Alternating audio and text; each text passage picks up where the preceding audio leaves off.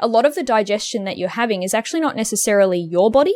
It's actually a lot to do with the microbes that live inside your gut that are the ones that are digesting these nutrients, which help you absorb them. My name's Jessica and I'm also known as Nutrition RVN online. My main thrust is to educate pet parents and pet professionals um, all about animal nutrition. Um, I write blogs, educational blogs on nutritionrvn.com, um, and I'm a registered and accredited veterinary nurse and animal nutritionist. Think of the microbiome as a lawn. It has weeds, requires fertilising, and it is possible to carpet bomb it, killing all of the good microbes if you aren't careful. We chat with Jess from Nutrition RVN about what has been referred to as the second brain, the microbiome. Are you a veterinarian dreaming about working down under in New Zealand? If so, I'd love to help you make that dream come true. Hi, I'm Julie South of VetStaff. VetStaff is New Zealand's only recruitment agency specialising in the Kiwi veterinary sector. We can help you find your dream job down under, from short term locum assignments through to permanent employment and residency. Because we know God's own Aotearoa New Zealand like the back of our hands, we can match your career aspirations with a clinic that'll suit you best. Whether you're planning to work here for a few months or forever. If it's got anything to do with working in a vet clinic in New Zealand, we can help. vetstaff.co.nz You are listening to the Vet Podcast, presented by veterinarian Dr. Brian Gregor from New Zealand. Join us as we discuss pet health issues from around the world.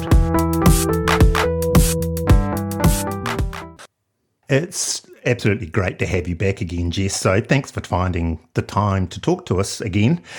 We're going to be talking about microbiome uh, in this podcast. So I guess the very first thing is what are we talking about? What's the microbiome? Yeah, so look, the microbiome, the definition of a microbiome is the combined genetic material of microorganisms in a particular environment. So when, when we're talking about a microbiome, we're generally we're talking about the gut. Um, that's where a lot of our um, genetic material for um, and microorganisms live. Um, but they can also live um, in multiple different biomes, so little environments within the body, such as um, your nose, your mouth, your stomach.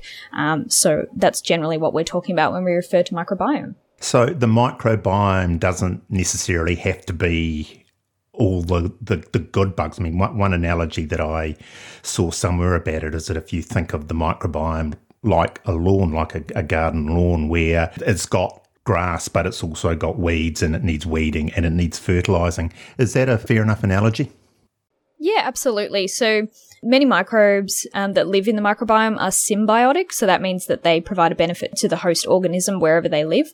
So they're the sort of beneficial, like you said, in the lawn, you'd be talking about the grass. The bacteria and microbes that are not beneficial, so they're um, sometimes categorized as parasitic, they don't provide a benefit to the host organism and generally just um, kind of sit in there and take advantage of being in there. Um, so they'd be like the weeds, like you said. I guess one of the first questions is where does the microbiome come from?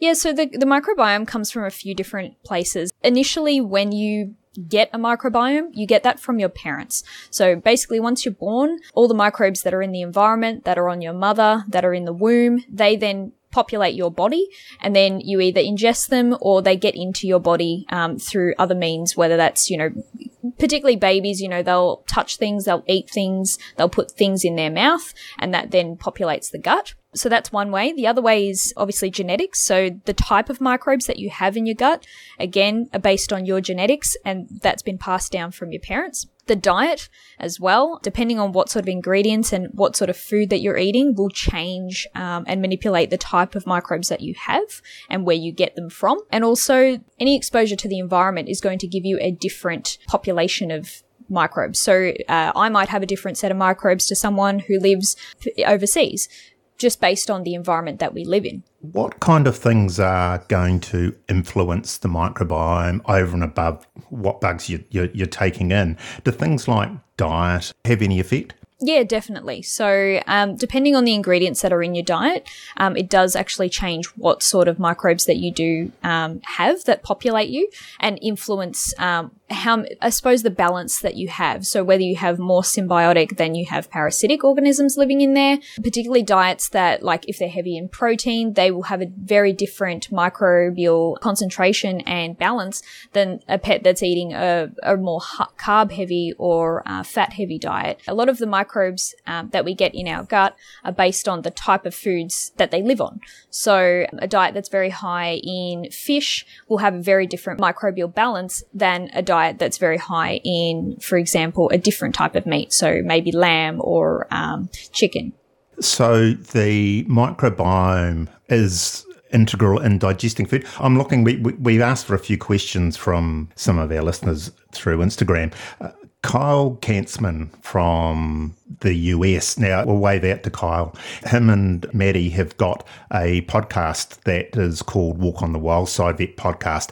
I think they're both final year veterinary students at Michigan State. He's actually flipped in a question here wanting to know the relationship between the microbiota and important nutrients like cobalamin and folate. So, what's the tie up with the microbiota and digestion and nutrition? Yeah, so look, um, the microbes that you have in your gut, they, depending on the microbes that you've got, they actually have different roles so some uh, microbes, they may digest particular nutrients a lot better than others, or they might provide um, different byproducts to their actual um, fermentation process. So you might have a microbe that really, really um, digests protein very well, and then it provides a byproduct or, you know, some sort of waste product that's actually beneficial to the body with cobalamin, um, which is uh, sometimes known as B12 as well, um, and folate and things like that,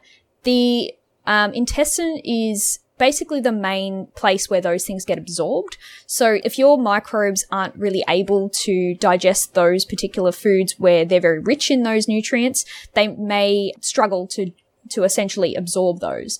So I know for myself, for example, I'm celiac and I myself have had B12 deficiencies for that reason because the villi are damaged. So they're the the little um, fingers that live on the inside of your intestines and the microbes that live within them and how they digest those nutrients. So a lot of the digestion that you're having is actually not necessarily your body.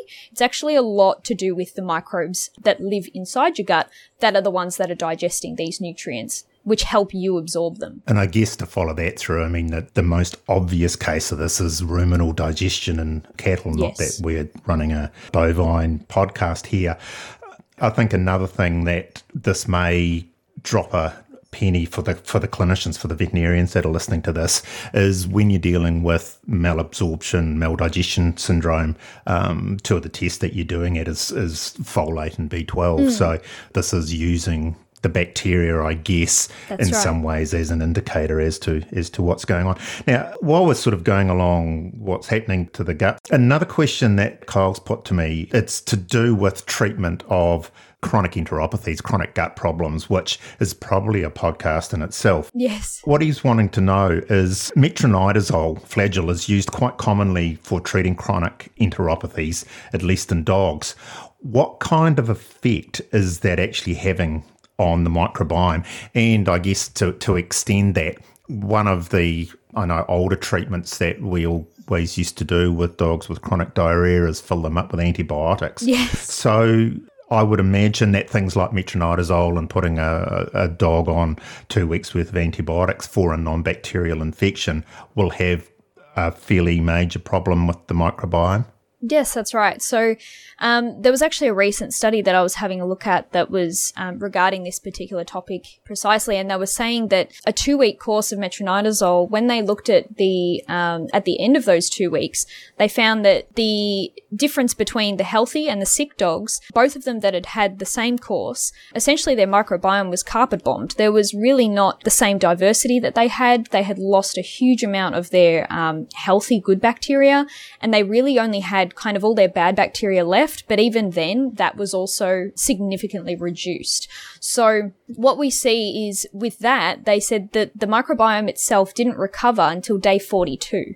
So even a two week course has had such an extended effect on the microbiome that that's, that's quite significant. So if you're kind of doing that with every um, patient, or even doing it, you know, repeated courses, we really don't know what's going to happen. That's just in healthy pets was a 42 day recovery. In sick pets, it may be even longer, particularly if you're kind of, if there's already an underlying dysbiosis there, they're already got an imbalance. So, I mean, in, in my case, I always sort of say to people, we, like you said, it's, it's a fairly old way of doing things where we kind of just give them metronide and then go, yep, cool. We've probably fixed the problem. I think what's more, important is thinking about giving probiotics first. And then if they do not improve, then we can look at metronide as maybe a second or even a third option. A lot of diarrhea cases, like you said, are not necessarily um, just a bacterial infection. Sometimes there's other reasons as to why pets are having diarrhea, and, and metronide probably isn't the best choice um, first off, particularly if it's taking 42 days for us to see uh, the good bacteria come back and repopulate. The Vet podcast has no sponsorship, but as is the way of the world, it still costs money to produce, what with the hosting site, interviewing platforms, and software subscriptions, not to mention the recording equipment required. So if you enjoy the podcasts, why not show it in a small way and buy me a coffee? If you are so inclined, go to buymeacoffee.com slash vetpodcasts or to our social media bio site. Now back to the podcast.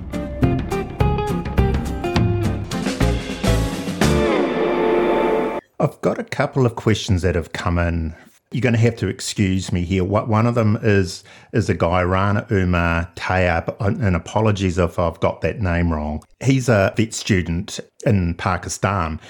He's asked a question of what kind of supplements can be used to restore the gut flora after chronic illness. And I've also got a question which is relatively similar from Possum Academy, which they ask what types of probiotic can help to restore the gut biome balance. I've seen some people using human products. Is this okay? Yeah, so I, I did a very long post on on this um, a little while back about um, human and, and, veterinary probiotics and the difference there. It is quite common. I do see a lot of people um, using human probiotics or sources of human probiotics, so things like yogurt or um, you know even even just your your regular sort of fermented food products to that same aim to try and provide a probiotic.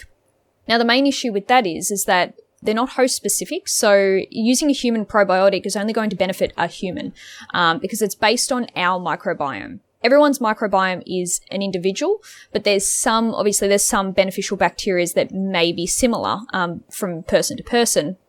So even for humans, even if we're using a probiotic, it may not work for everyone. It may only work for a portion of people.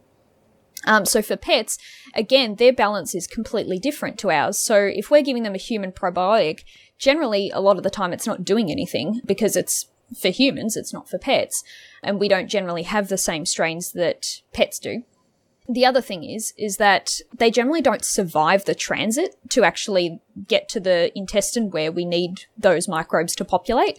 So for humans, that's fine because our gut is quite different our gut is not as um, highly acidic or um, as extreme as a dog or cat's. Whereas for dogs and cats, if we give them a human probiotic, it'll generally just dissolve in the stomach and kill all the bacteria. So by the time it gets to the gut, there's nothing there anyway. With veterinary products, they've actually got um, the the probiotic itself or the the actual colony is encapsulated in there, so it's going to survive those highly acidic or extreme environments to get to where we need it to get and actually provide a benefit to the pet. And again, those strains that have been chosen have been studied and researched to see that they're actually the right strain for that pet um, and for that species to provide any benefit. So um, again, case closed. You know, you kind of need to feed a veterinary probiotic to an animal, um, not a human product. Jess, is there any way to actually establish what the microbiome is in a particular animal? Yeah, so there are um, tests available now. You can get um, fecal testing, which tests basically a stool sample and has a look what sort of microbes are in there. Unfortunately, with fecal testing, we're, we're not 100% on if those microbes are surviving to the point for us to be able to test them. So the efficacy of those tests are a little bit up in the air at the moment. We're not really sure if they work. Um, so they're the sort of tests that you can sort of just buy online um, and get sent to your house, take a stool sample of your pet and send them away. At the moment, like I said, they haven't really been verified, so we're not really sure if they're the best way of testing the fecal microbiome. The other way is you can do DNA testing. So, because again, like we said before, the definition of the microbiome is all the genetic material that lives in that environment. So you can actually do DNA testing that will show you what sort of microbes live in that particular environment. And this is where probably we have to give a call out to our old friend George Sophonides from Orivet Genetic George, as he likes to call himself.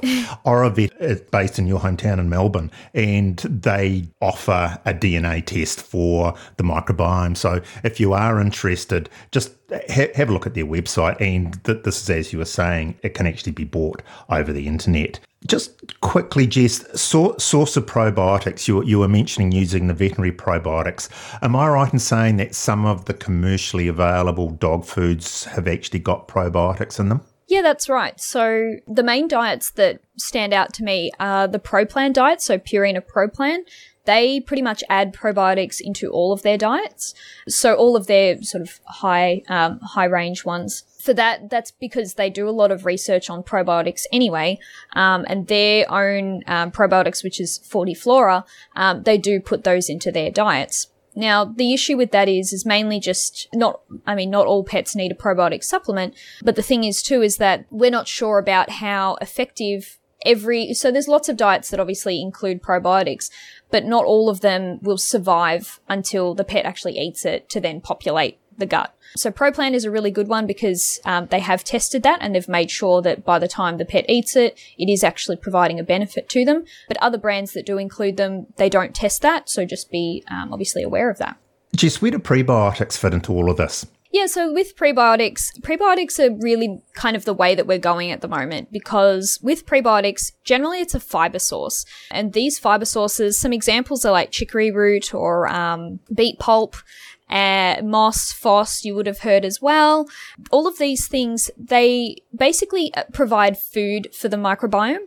So when the pet eats it, it's not really digested by the pet. It's more so digested by the microbiome. Now, as we were saying before, with the symbiotic bacteria, um, or microbes of any description. They take that food in, they digest it, and then they provide a byproduct which is generally beneficial to the host, which is the probiotics. So the difference with prebiotics and probiotics is more so the prebiotics can provide a more personalized probiotic for the pet, basically to make, make their own probiotics that are specific to them. So rather than trying to give them something that may or may not be a strain that's unique to them or going to work for them, because if that happens, it's generally not going to be retained by the body and they're just going to poop it out and they're not actually going to get a benefit. With the prebiotics, they're feeding their own bacteria and going, hey, can you make this particular probiotic that's going to help me so that my biome is in balance? It also kind of selectively, um, not starves, but doesn't really help the bad bacteria. So it kind of outcompetes it with good bacteria. So you get a better balance in your microbiome. Let's take a little bit of a left hand swerve here, Jess. Probiotics for itchiness, for pruritus. How does that work? Yeah, look, I've, I have seen some studies done on that, um, but I know that I think it's more so to do with the fact that the gut is where a lot of your um, immunity and your immune system lives. Basically, if you're supporting the immune system with probiotics or prebiotics or both, um, which, like I said, lives in your gut, you're going to have less of an overreaction to an allergen. So if you encounter something that your body is allergic to, you're not going to have this sort of extreme reaction where you're very itchy, you break out in rashes, you go really crazy. Um, in, essentially the body has a little bit more of a defense system against that. So I think that's where these probiotics have kind of tried to come in to the market and say, look, we're trying to improve the immune system so your body doesn't have that same hyperactive reaction to things. So if you're providing a strong immune system, your body, it's, it's not going to attack allergens as readily. Now, probably should be talking to a dermatologist about this, but I, I do see that you can get spray on probiotics for pruritus for itching. Do you know anything about that? Hmm. Well, I think, um, again, I think it's more so the fact that everything can be a biome. And I believe that probably the skin is, the skin is definitely a biome. You do have a lot of microbes that live on your skin.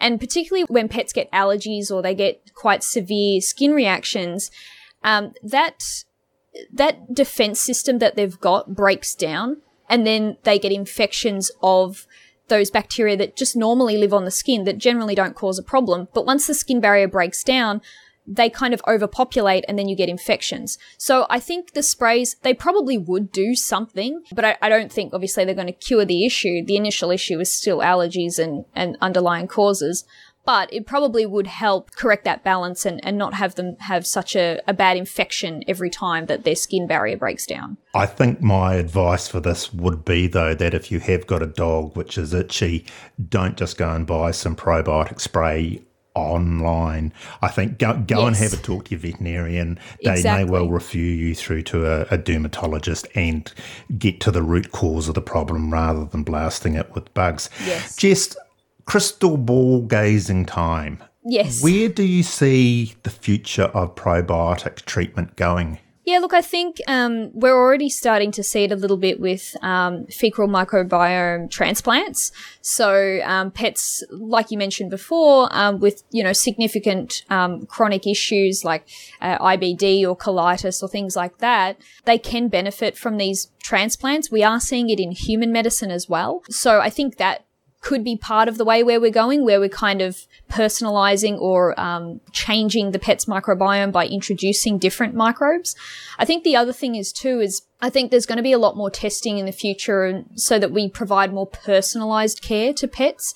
So I think if we're doing, um, for example, if we're doing a course of antibiotics or a course of probiotics, um, we might do a test beforehand, see what type of microbes actually live in that pet's gut before we supplement or before we give antibiotics basically to see what's going to work best for that pet and what's going to provide the biggest benefit. Really money saving when we think about it. And when we think about what we do anyway with, you know, kind of culturing infections and things like that before we give antibiotics, I think this is probably the next way we're going to go is we're going to probably culture the microbiome before we give probiotics. Just, just to wrap things up now, and probably putting you on the spot a little bit, can you just give us a few bullet points or a few take home messages about what we should know about the microbiome? Yeah, I think the biggest thing to take home is that, you know, the, the microbiome can be very easily um, manipulated and changed, both for good and for bad. Um, so I think for, for vets, I say, you know, kind of slow down on the antibiotics, um, have a think about what you can do instead, particularly with your diarrhea patients. Um, and then with with people, I think have a think about, um, you know, does your pet need a probiotic? And if they do, seek a proper recommendation from your vet. Don't just buy something over the counter without having a think about how it could actually improve or, or affect their pet. Jess, that's just terrific. Now, if you want to hear more of Jess's words of wisdom, we actually recorded a podcast a few months ago with Jess, just looking generally at nutrition. So that is well worth having a listen to. So just go and have a look at our back catalogue of the Vet podcast. Jess, give yourself a plug. Tell people how they can find you. Yep, so you can find me at nutritionrvn.com or you can um, check me out on Instagram or Twitter on the handle at nutritionrvn. Jess, thank you once again very, very much for your time. Thanks, Brian. And that's it for another episode of the Vet Podcast. All of our links are in one place at beacons.ai slash vet podcast. That is B E A C O N S dot AI slash podcast. And while you're there, don't forget to buy us a coffee. On behalf of me, Brian Gregor, and everybody else involved in the making of this podcast, thanks for listening, and we'll catch you again soon.